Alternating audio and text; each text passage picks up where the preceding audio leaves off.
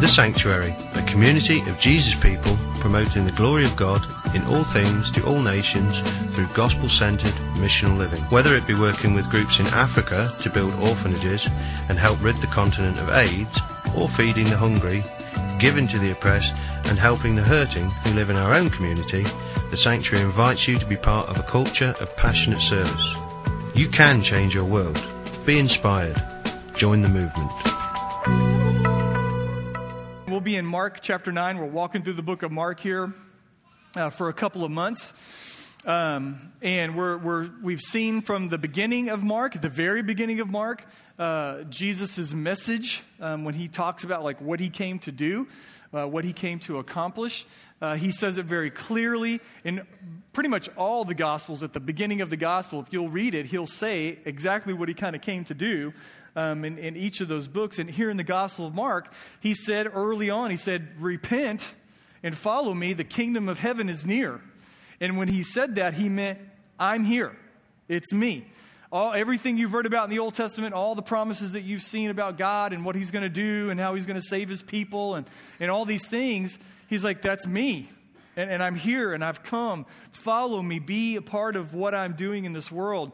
And it's going to get clearer, that message and, and his mission, mission are, are going to get clearer, uh, really, the closer he gets to the, the cross um, he's going to get even clearer uh, with what he has come to do and the mission that he has. So we're going to see that actually um, fully revealed, I think, today in the text that we're going to look at. So, Mark chapter 9, uh, verse 14, we're going to see, like I said, a lot more clarity uh, what it is that Christ came to do. So, uh, chapter 9, verse 14 says, When they come back to the disciples, they see a large crowd around them and some scribes arguing with, with them. And immediately, when the entire crowd saw him, saw Jesus, they were amazed and they began running up to greet him. And he asked them, What are you discussing with them?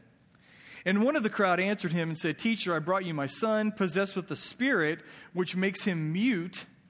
And whenever it seizes him, it slams him to the ground and he foams at the mouth and grinds his teeth and stiffens out.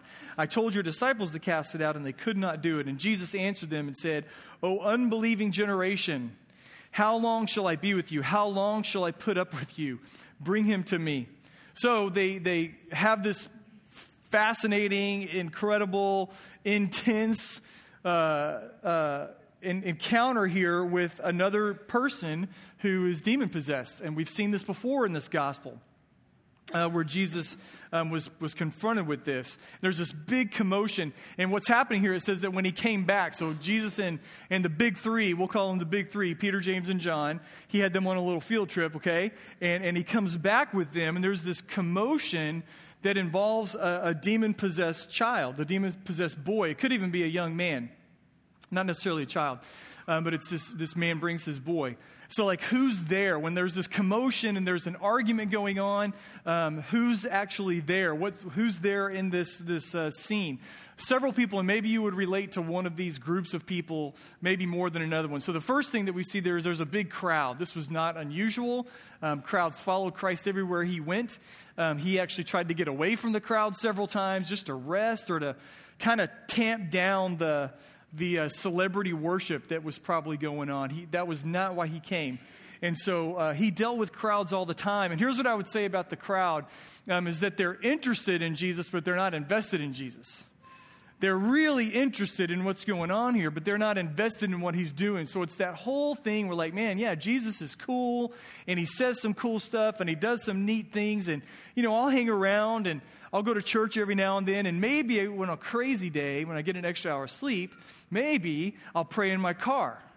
And maybe I'll sing with everybody in church, and maybe I'll just I'll sway to the music a little bit during worship time. But I'm not, I don't know if I'm really ready to go all in. I'm interested in the things of God, but I'm really not invested in the things of God. It's safer to kind of keep Jesus at arm's length just in case something doesn't work out. Just in case he can't do what he says he can do, just in case my life doesn't, you know, isn't full of rainbows and unicorns after I follow him, I don't want to be totally discouraged, so I'm just not going to go all in. I'm going to hold back just a little bit and not fully invest in what it is that Jesus is doing.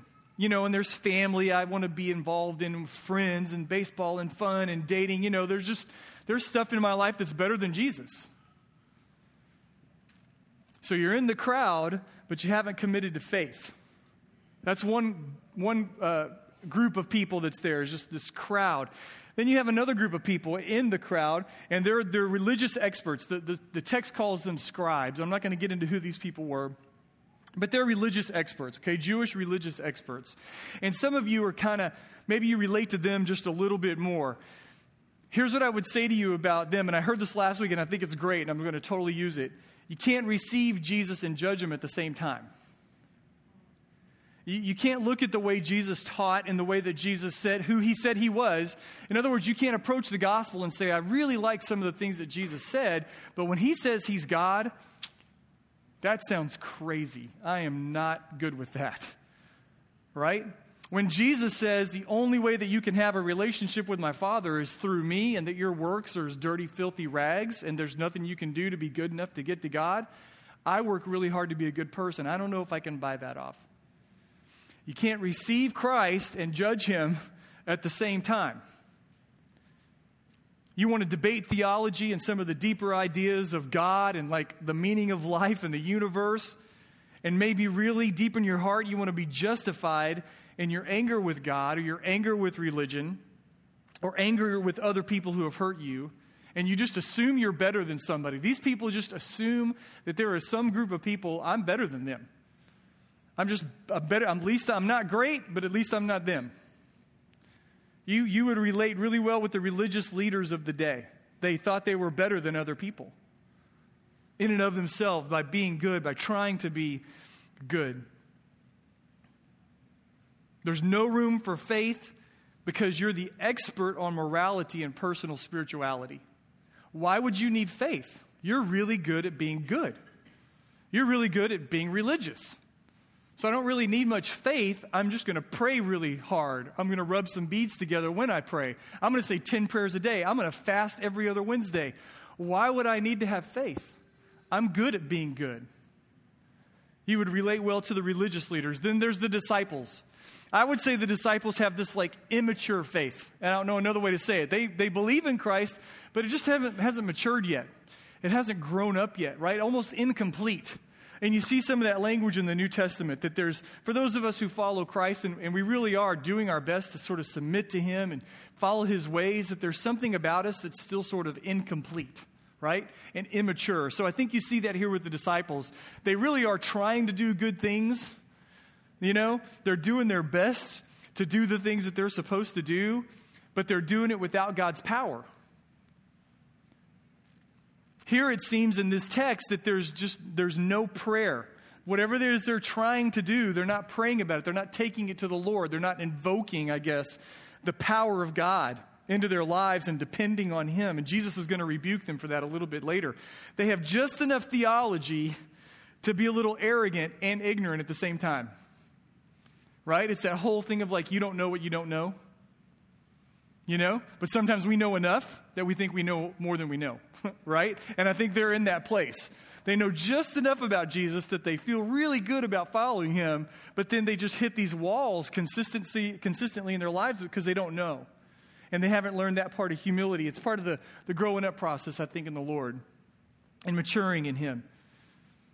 Maturity in Christ is going to push you toward humility. And I think toward clarity, actually. I think things become a lot more clear uh, about my walk with God when I recognize what I can't do, you know, as opposed to I'm really good, you know?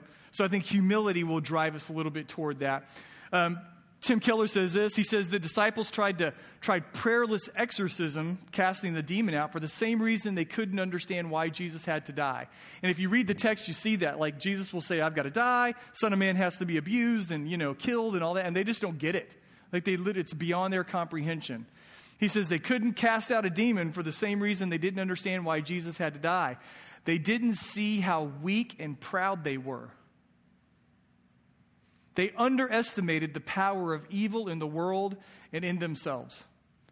So maybe you see yourselves in one of those groups of people. You're in the crowd, you think the God thing is kind of cool, Jesus can do some neat things. I'm not invested in that, I'm not ready for that yet. You're part of the religious crowd. And generally, we don't want to be associated with any of these people. We don't like the, the definition, you know, the description of any one of them. But maybe you're like the religious people and you're like, I'm good. I'm really good. You know? Or you're the disciples and you're immature and you, you consistently find yourself trying to live a Christian life and follow Jesus without the power of Christ in your life. You're trying hard to do the right thing, but you're not doing it in a prayerful, humble way. So, those are some of the groups that are here right there. Maybe you, again, relate to one of them, and it's very dramatic. You know, this whole scene sounds nuts, you know, uh, where the three guys or four guys come back off the mountain and there's this commotion and there's this demon possessed young man and he's, you know, being thrown on the ground and it's, they're arguing with each other, you know, and it's just crazy. It's very, very dramatic what's going on. I want to give you a, a little bit of context as to why this is such an important text, I think. And we're not going to go back, we don't have time to go back and look at it. But the first 13 verses of, of Mark chapter 9 are what's called the Transfiguration. And it's one of the weirdest sections of scripture you're going to read in the Gospels. It really is. It's one of the strangest things that happens in the life of Christ. But he comes down from this really literally mountaintop experience with God um, where the power of God in Christ and on Christ has been fully revealed. So, this is hard for us to understand. When Jesus became a, a, baby, when he came in the form of a man, Christmas, which we're a couple of three or five, you know, six weeks away from, when he comes at Christmas time, the glory, the deity of God is somehow shrouded and contained in this fallen little form of a human being. Like, I don't understand that at all. At all. Somehow or another, God is able to keep those two things coexistent at the same time, right? 100% man, 100% God. At the same time, people can interact with Jesus, people can touch him, people can handle him, people can look at him and not die. Because he has the glory of God. He is the second person of the Trinity.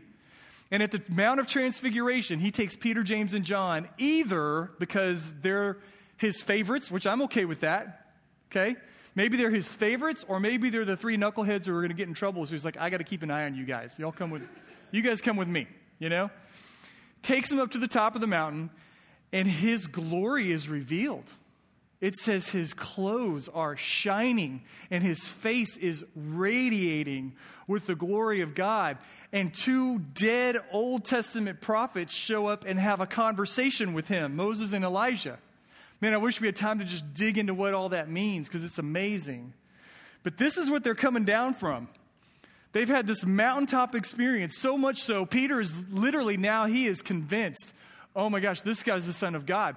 There was a Jewish tradition that the Messiah was going to come during the Feast of Tabernacles. They would build these booths, like these uh, cruddy shacks, and people would live in them during the celebration to remind them of the time that they wandered in the desert, you know, hundreds and hundreds of years ago. And Peter's like, This is it. We're going to build shacks and stay here. The Messiah has come. I get it now, you know. I've seen the glory of God in Jesus Christ.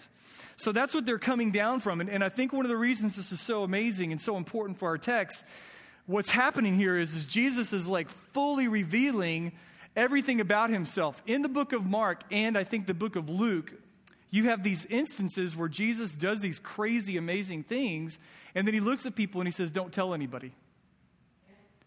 How do you do that? You just made it where I can talk, right?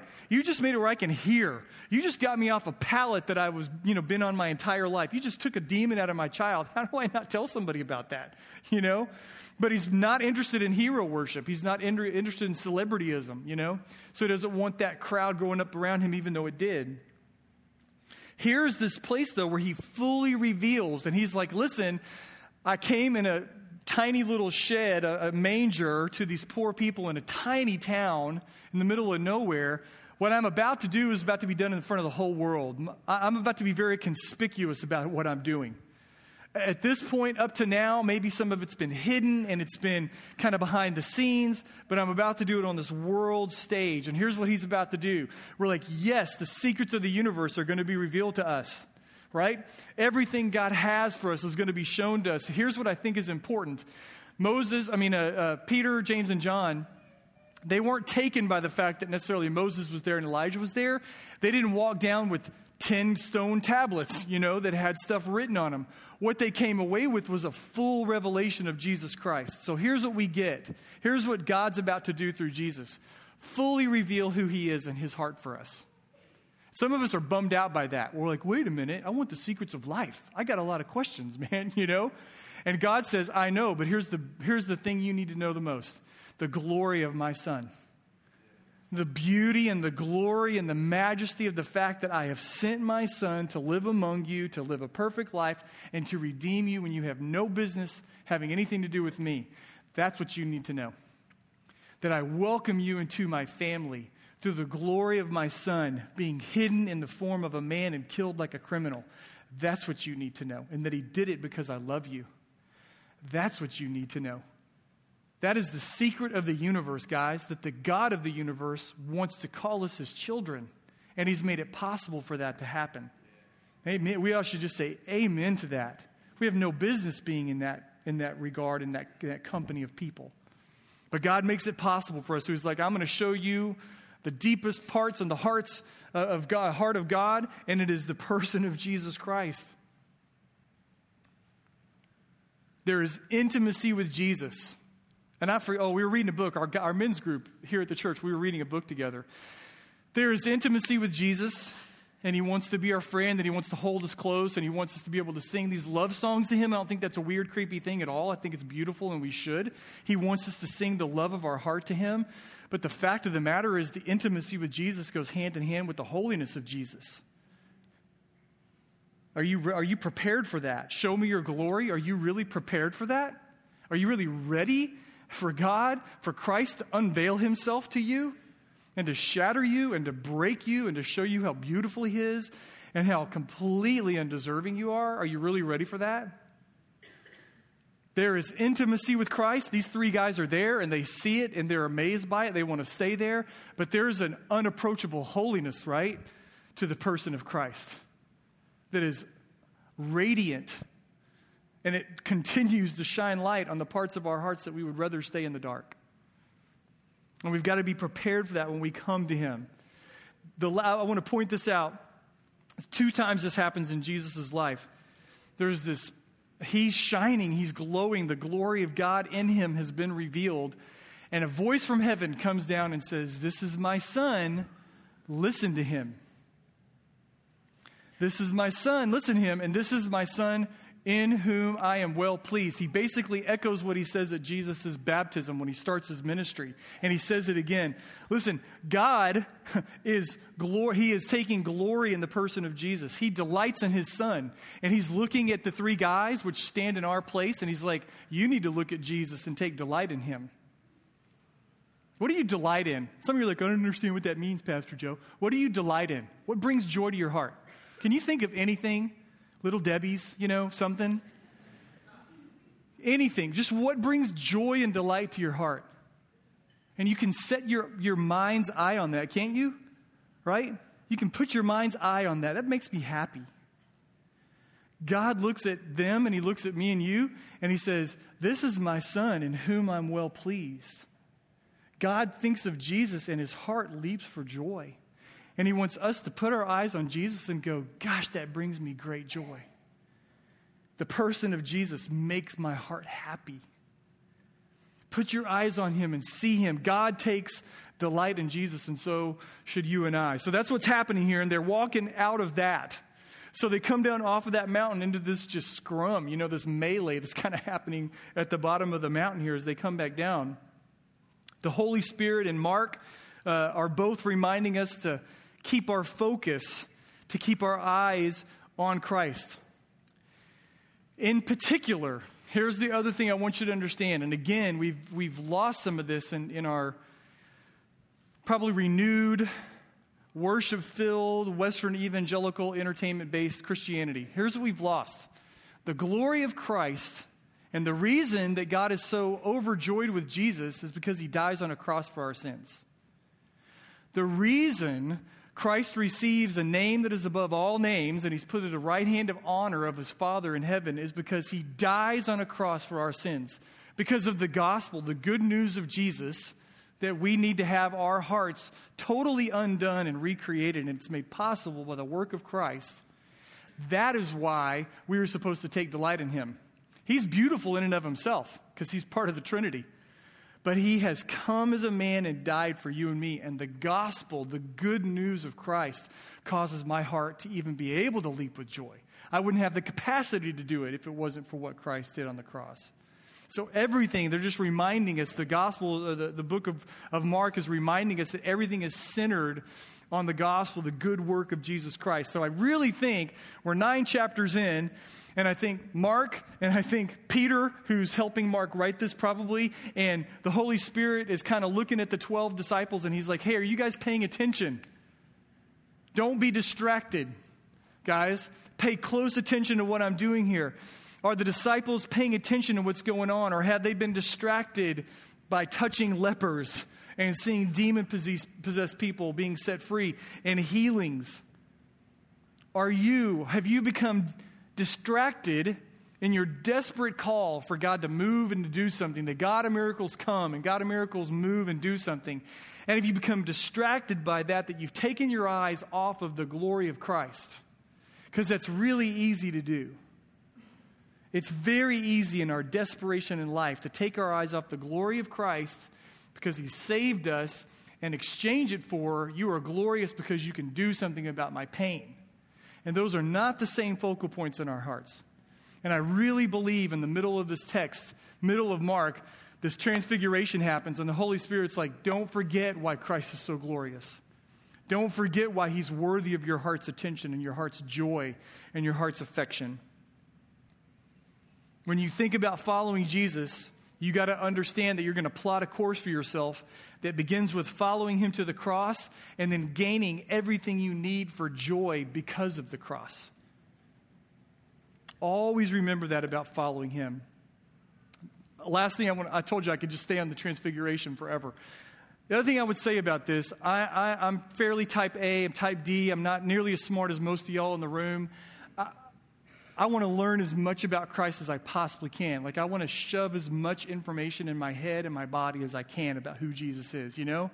And I find myself like devouring certain things about that and just constantly shoving things into my head. I want to learn as much as I can. Here's what's a little difficult for me, but I love it. I'm a little older now, and I'm beginning to really, really love this part of it. There is this mystical aspect to following Christ that I'll never understand. There is a huge part of this infinite God in the person of Jesus Christ, I'll never grasp it. And I, we, you and I, and the disciples, and uh, every follower of Christ, we've got to kind of embrace this mystical part of following God. I think we can overplay that and make it something it's not supposed to be, but I think we can lose it too in our desire to know more about God and to have a right thinking about Him. We can lose just this mystical aspect of following a living, eternal person, right? Some of us have been married for quite a while and maybe longer than Mindy and I have. It's still a mystery. Nothing wrong with her. I'm sure I'm just a freaking mystery to you, just as weird as you are to me sometimes, you know? It's been a long time, y'all. We've been together since we were 16, 17 years old. And I'm 47 now. So it's been a while. That came out on the podcast like, for sure. That's good. Nobody knows. I'm older now, y'all, still a mystery. And we're finite people. How much more mysterious is the infinite God that my mind can't even comprehend? There's some mystical aspect to following Jesus, and I got to like embrace that and let him be the person that he is in my life and do what he wants to do. Amen? Do we get that? So I want to call out to him to do the impossible and do the supernatural and follow him. Tell me what to do, I'll do it. And then just, this is a relationship, let's walk together.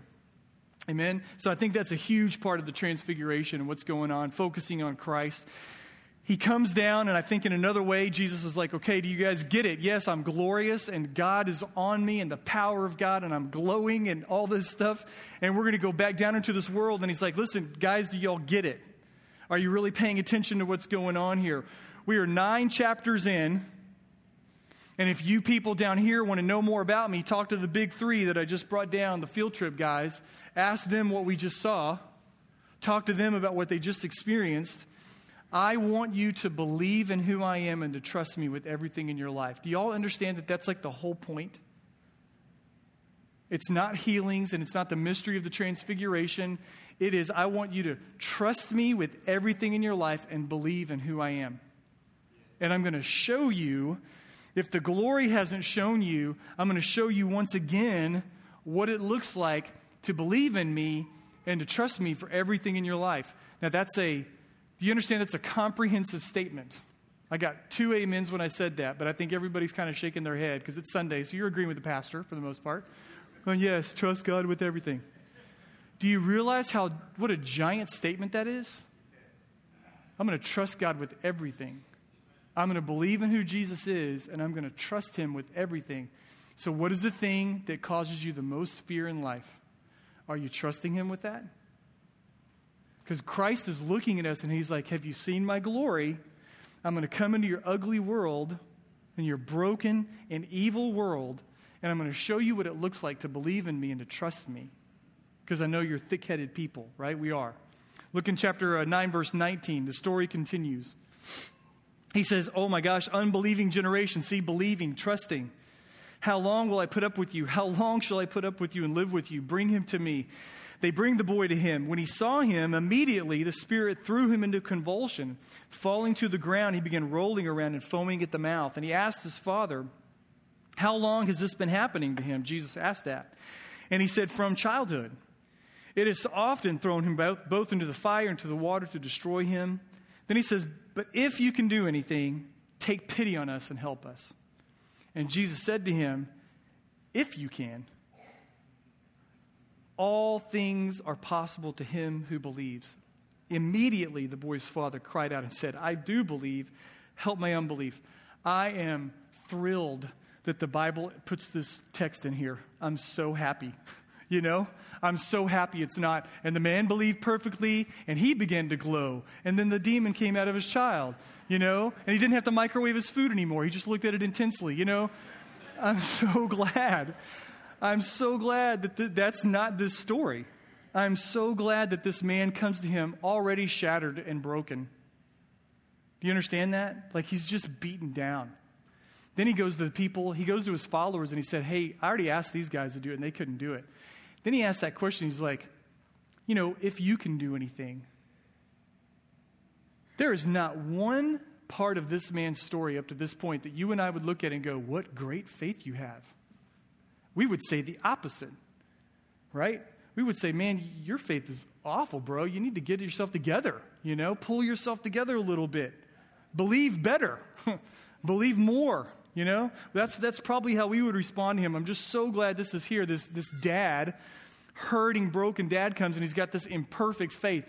His faith has all kinds of holes in it, right? It's literally a sinking ship. His faith is just a sinking ship at this point. He's been disappointed by other people, he's been made harder because of past attempts that failed. And he's really, at this point, he's not sure God can do much about this. But here's what's amazing Jesus, this is the man Jesus replies to.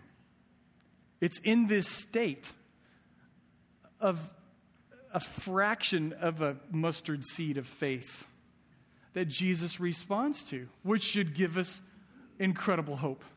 That should give all of us amazing hope that it's in this broken place that Jesus goes, I'll do something about that. I hear that, I see that, and I'll respond to that. It's absolutely beautiful. We would actually expect the opposite, and most of us would probably begin to beat ourselves up for not praying the right way, or not believing the right way, or not having enough faith. So, what's the difference in this man? Like, what is the deal here? Why is Christ, what is Christ seeing in him? Again, Tim Keller says this he says, and I love this, he says, through Jesus, we don't need perfect righteousness, just repentant helplessness to access the presence of God. Through Jesus, we don't need perfect righteousness, just repentant helplessness to access the presence of God. This boy's father says, I'm not faithful. I am riddled with doubts, and I can't, under my strength, find the strength necessary to meet my moral and spiritual challenges, but help me. That is saving faith. Faith in Jesus instead of yourself. Perfect righteousness is impossible for us, and if you wait for that, you will never come into the presence of God. You will always find yourself outside the door going, I'm not good enough yet. You must admit that you are not righteous and that you need help. When you can say that, you are approaching God to worship Him. Whew, that's a big amen there, man. Every other person in this story, we looked at these groups of people, every other person in this story has a wrongly directed faith. And I need you to understand that.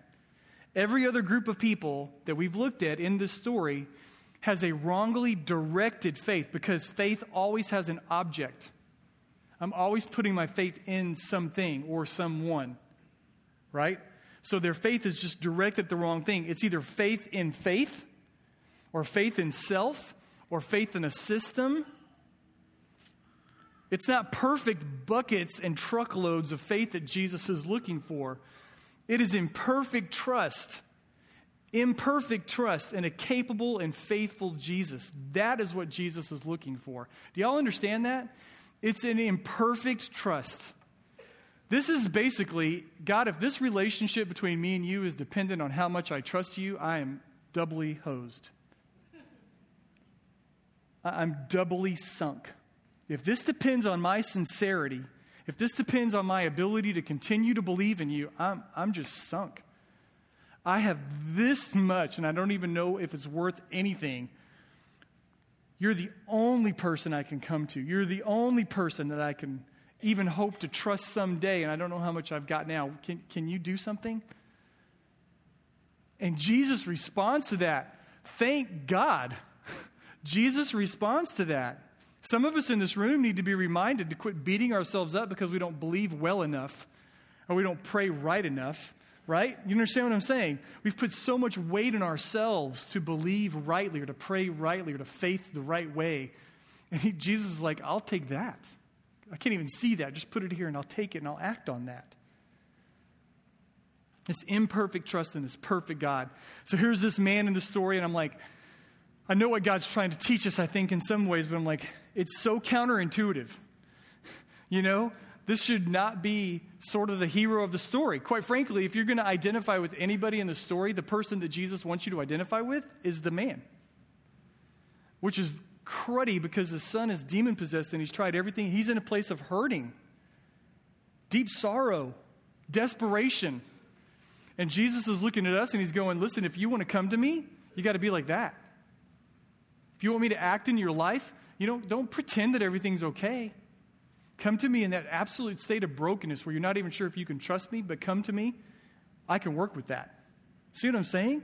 It's really powerful, really freeing, really, really amazing what we're seeing here. So here's this man, dreams have been shattered. His son's life is at stake. That's not overstating it. He said it twice in the text that it's trying to kill him. His son's life is at stake. And this man is reaching out from the very bottom. From the very, very bottom, this man is reaching out. And we see this hopeless desperation. We talked about that last week. He is hopelessly desperate. And here, if you take his, if you take his request and you flip it around into a prayer, change the language just a little bit, it's actually the kind of prayer that God is looking for. So just do that sometime. Take this man's statement in verses 21 through 22, reread it sometime, and then take it and make it your prayer. Just restate it. Take this man's words, fill in your details, and just make it a prayer. It's a beautiful prayer. And it's the kind of prayer that God is work, looking for. He says, if you can do anything. That little tiny word, it's small in the Greek language too. That little word, if. In this context, if can mean several things grammatically. In this text, it means this this is probably too much for you to do. so what if he had what if he had premised his, his request with that? Eh, this is probably too much for you, but if you could. And that's essentially what he's saying. Now here's what's awesome about it. Jesus wasn't offended by that, was he? he encourages the man, doesn't he? Then he answers the man's tiny faith, broken faith, full admission of, I don't have a lot of faith. Jesus is like, I know. I can work with that. I can move into that because you're out of the way. So there's a whole lot of things there. We want perfect prayers, we want better prayers. And I think Jesus, he does this several times. I think Jesus is looking at us, he's like, listen, just pray. Just talk to me. I don't need to be perfect. Matter of fact, there's really not a way you can screw this up unless you're going to be prideful and arrogant in your prayers. Just talk to me. Just pray to me. Take your cues from this man. Take your cues from the man dying on the cross. What a great prayer. If there's any way you can have mercy on me, right? Take your cues from some of the Psalms where he's just beat up and he's at the bottom. And he's like, I don't believe anything good can come out of this. We're not being told in Scripture to have eloquent prayers. We're being told in Scripture to talk to our Father, to believe Him, and to trust Him with everything in our lives. Just pray. Just talk to Him. Listen to Him. That's what He wants to happen. That's what we see here that I think Jesus is trying to draw out of this man. He wants to draw it out of us too. We don't hope in our prayers, we don't hope in our faith. We hope in His perfect ability the perfect ability of Christ. And here's what I would say theologically Christ is qualified. That's a weird way to say it, but he's qualified to hear my prayers and to do something about it. He's able to, and he fits the qualities necessary, the prerequisites necessary to do something about my requests. So he's able to do something, he's qualified to do something. So here's are you ready? Whatever it is you have, are you being afflicted by evil?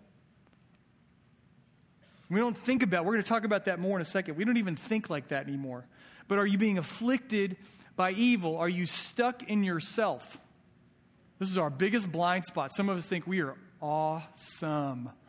I have a t shirt on it that says, I'm awesome. Some of us are just stuck in ourselves. We've quit following Jesus because the picture on the mirror has become our narcissistic ideal.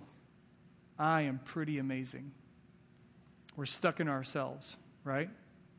So, are you opposed by evil? Are you afflicted by evil? Are you stuck in yourself? Are you doubting that God even cares?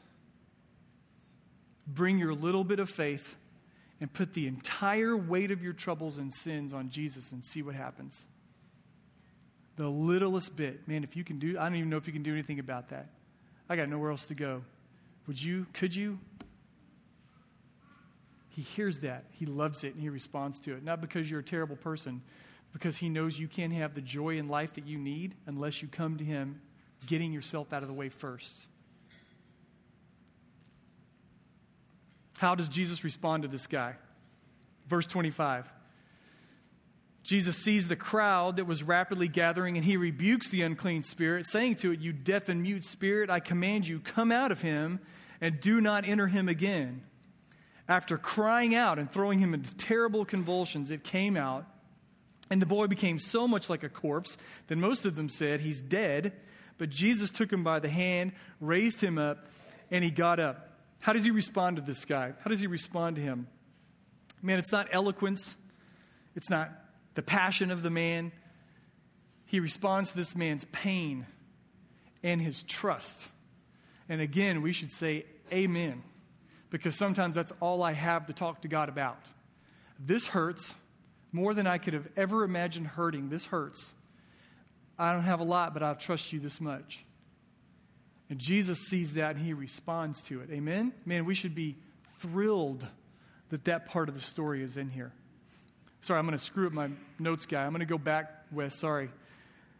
He also says to him that the man who has faith for that man, anything is possible. I want to hit on that. That text is absolutely abused and misused so many times. I'm not going to totally get into it, but I want to talk a little bit about what I believe all of Scripture would mean by that statement. Everything is possible. Everything is possible for the person who is surrendered to God in faith.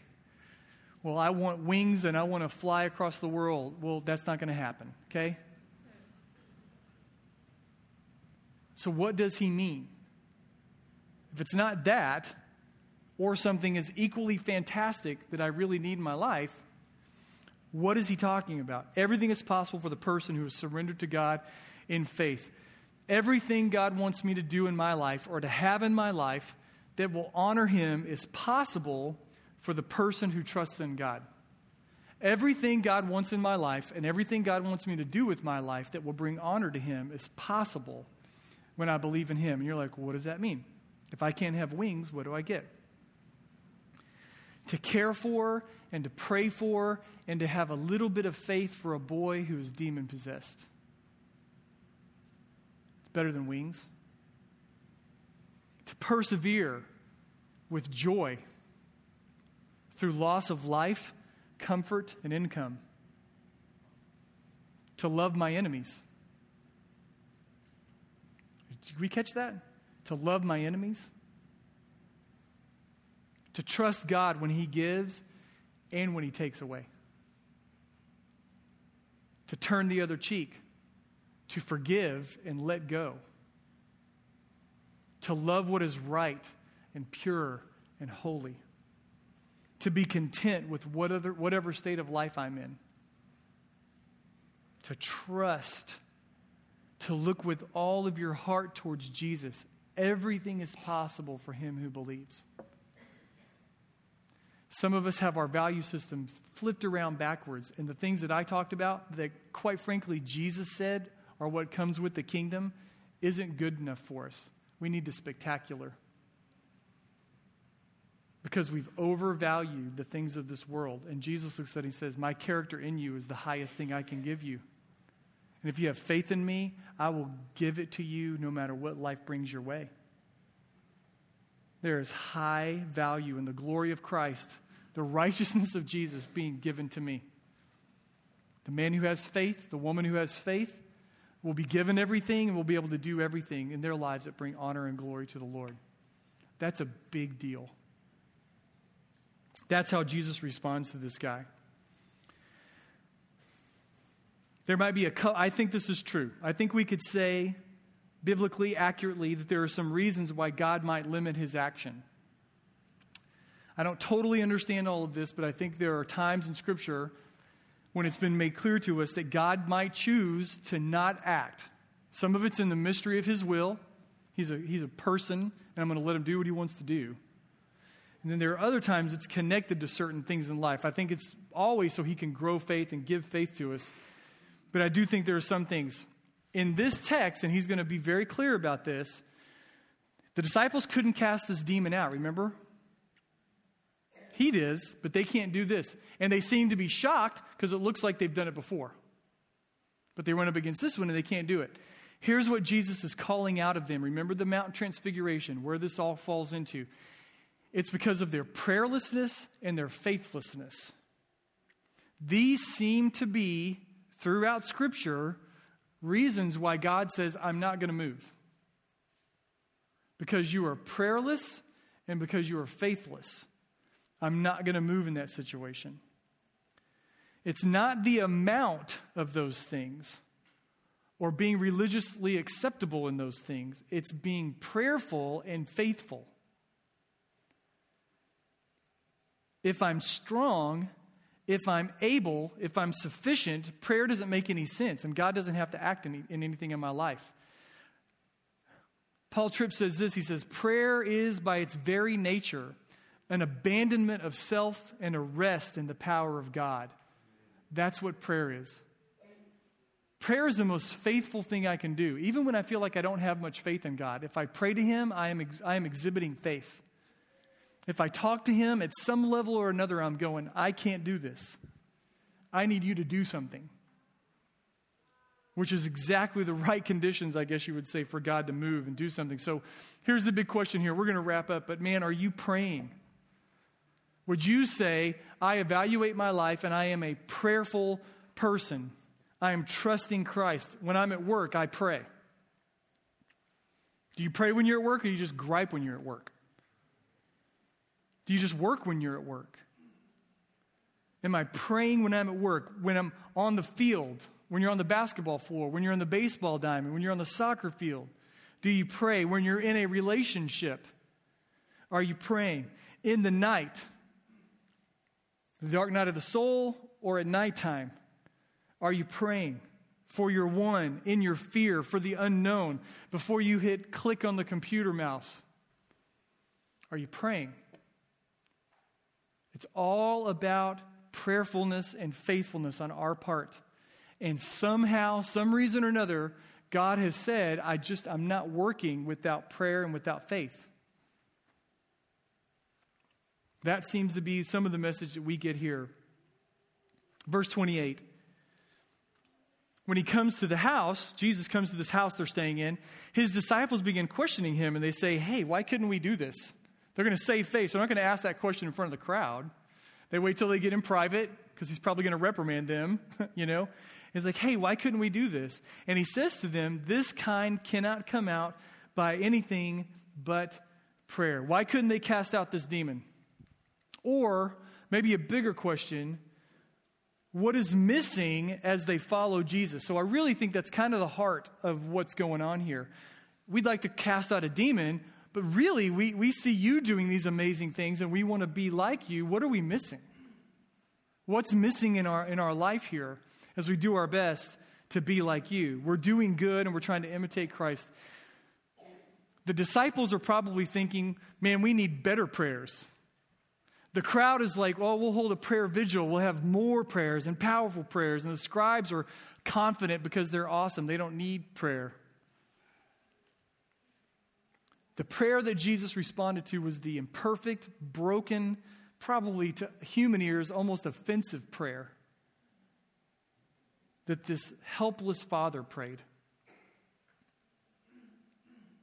Pray your awkward prayer, pray your broken prayer, pray your imperfect prayer. Pray and trust and believe and have faith. I want to say something else about this. They come off the mountain, glorious. Heaven is revealed. Jesus is glowing. Peter's like, let's stay. This is amazing. And they come down to this ugly scene. Ugly, ugly scene. Right? All of the effects of, of, of sin in the world are being played out in this scene in front of them at this time. And it's just awful perversion of how to get to God, lack of faith and trust, demon possession, trying to murder him, people arguing with each other. It's just the ugliest of the ugly, you know, that he walks back down into. Here's what I, I here's what I think the Holy Spirit put these two stories back to back. Why they happen the way that they do. Remember that in Jesus, he said, Everything is fulfilled in me. Like the time has come Everything will be seen in my glory. Then he goes down into this ugly evil. And here's why I think I think it's a warning and a reminder to us that evil is in us and around us. And here's what it wants to do it wants to own us and destroy us. Some of us treat evil like our pet gremlin. You guys remember the movie Gremlins? We treat it like it's this warm, fuzzy, cute little pet that we can kind of keep around and use at our disposal, when in reality it wants to rip your throat out. Evil is not our friend.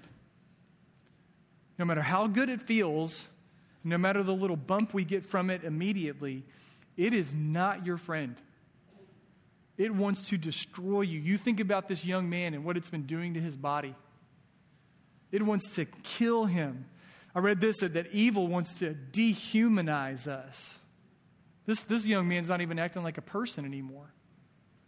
Evil wants to strip away that part of us that looks like God, that God image in us, and dehumanize us and abuse us and ultimately kill us. Sin and evil are ugly and they're destructive.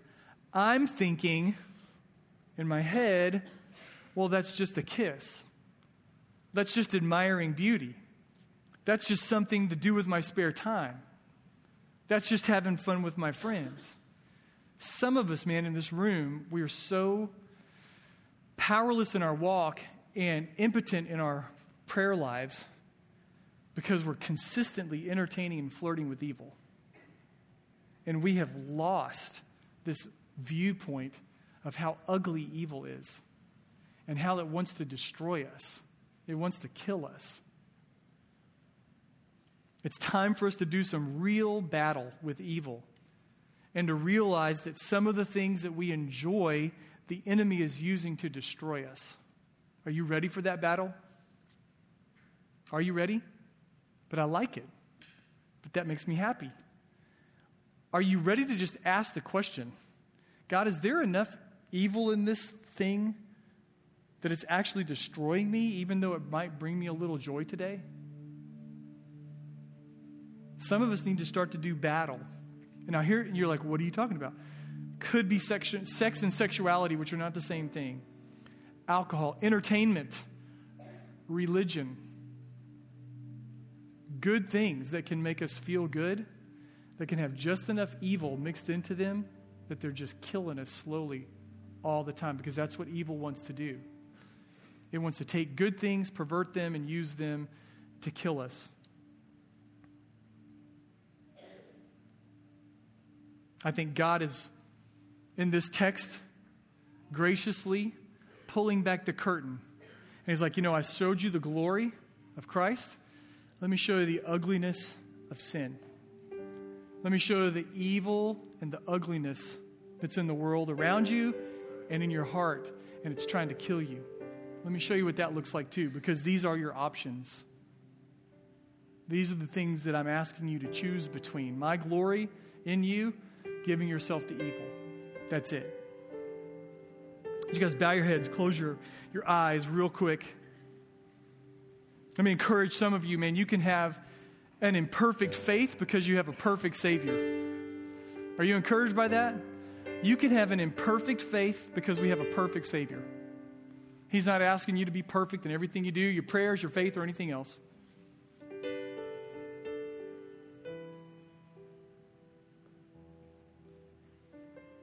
You can have faith and you can falter and fail because you know Jesus Christ. You can struggle with unbelief. That's where we live most days, I think. Struggling to believe that God really is bigger than my problem. He really is bigger than my worst fear. He really is. That's a tough place, but that's life. That's daily life. Here's the good news for us this morning, those of us who are in that place. It doesn't depend on how much you believe. Amen? Who do you believe in? What's the object? Who's the object? Jesus is bigger. Jesus is bigger. He's bigger than that. So I asked you earlier, what's your biggest fear? So nobody look, I just want to walk through this little thought exercise. Nobody looking around. If you would say, Pastor Joe, I've got something that it scares me. It really does. It's kind of impending in my life. It's I see it on the horizon or it's here right now and it's really big. And I'm kind of at that point where I'm like, God, if you can do anything about this, would you? But I'm not sure you can. Would you just put your hand up? Let's just be honest this morning. Maybe it's a child, a, a career decision, something in the future, health, and you're like, I'm just beat down, man. I don't know if anything can happen to this thing. Can you just take that little bit of faith to Jesus and pray a really bold prayer this morning and say, God, I don't know if I believe? Are you ready? Can you say that? I don't know if I believe you can do something about this. My hand's up, Lord, here it is. If you can, would you? If you can, would you? God, please, would you? I'm having a hard time holding on here. God of miracles, come. We're desperate. Remember Jesus in his glory, the Mount of Transfiguration.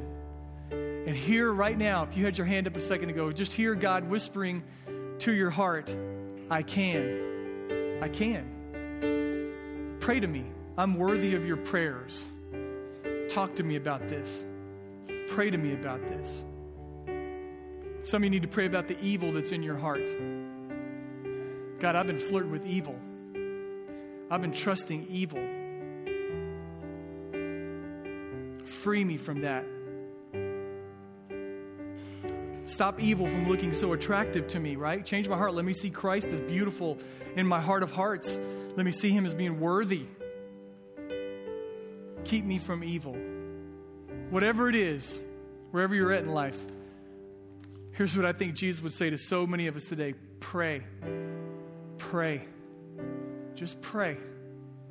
Doesn't have to be perfect, doesn't have to be eloquent.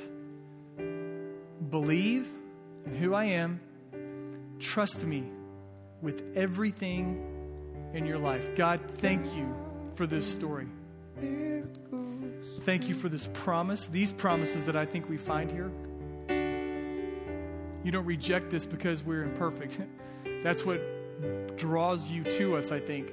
We come to you broken and we say, God, I'm having a hard time believing. Help me in my unbelief. God, God of miracles, come. Hear our prayers right now. We're going to sing one more time. Jim, let's sing that, and then Wesley will close us out.